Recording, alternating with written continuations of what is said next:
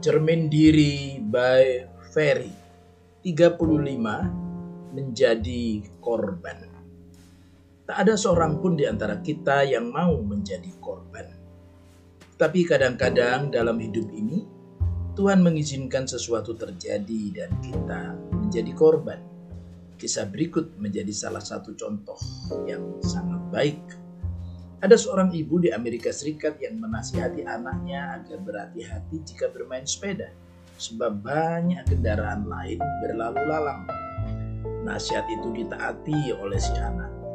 Tetapi apa yang kemudian terjadi? Anak itu tertabrak mobil yang dikemudikan oleh seorang pemabuk. Akhirnya anak yang dikasihinya itu pun meninggal. Anak ibu ini telah menjadi korban dari tindakan orang lain yang tidak bertanggung jawab. Selama beberapa waktu, ibu ini begitu sedih. Rasanya ia ingin memberontak kepada Tuhan. Ia seorang yang setia dan taat kepada Tuhan, tetapi mengapa Tuhan mengizinkan hal buruk itu terjadi padanya? Namun setelah dikuatkan dan dihibur oleh teman-temannya, ia pun dapat menerima hal itu. Ia kemudian memiliki beban di hatinya agar tidak ada lagi korban berikutnya. Apa yang kemudian dilakukannya? Ia mengumpulkan semua orang tua yang anaknya pernah menjadi korban dari pengemudi yang mabuk dalam suatu konferensi. Hasil konferensi itu berupa permohonan kepada Dewan Perwakilan Rakyat di Amerika agar hukuman dijatuhkan lebih keras kepada pengemudi yang mabuk sebelum jatuh korban lebih banyak lagi.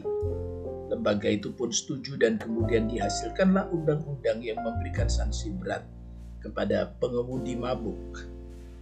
Ada orang-orang yang menjadi korban ketidakadilan, korban kejahatan, korban keserakahan, dan sebagainya.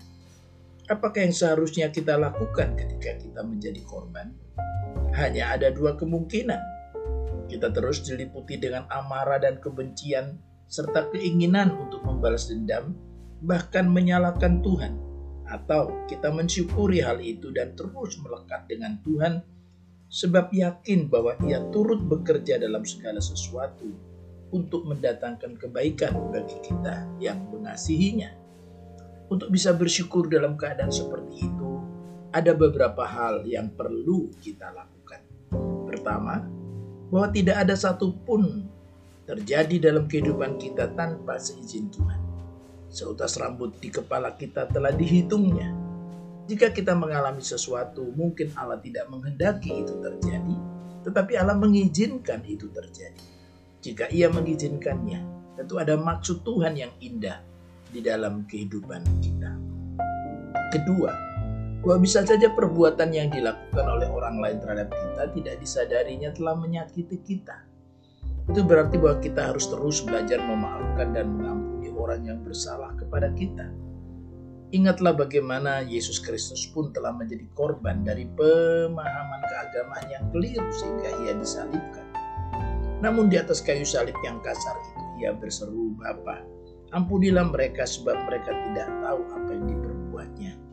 Doa ini harus menjadi doa kita.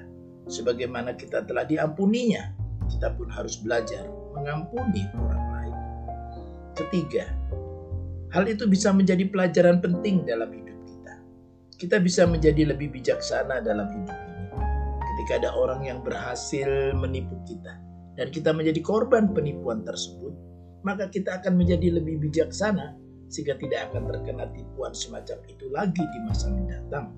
Bahkan keberadaan kita sebagai korban terkadang menjadi inspirasi bagi orang lain sehingga mereka juga menjadi lebih hati-hati.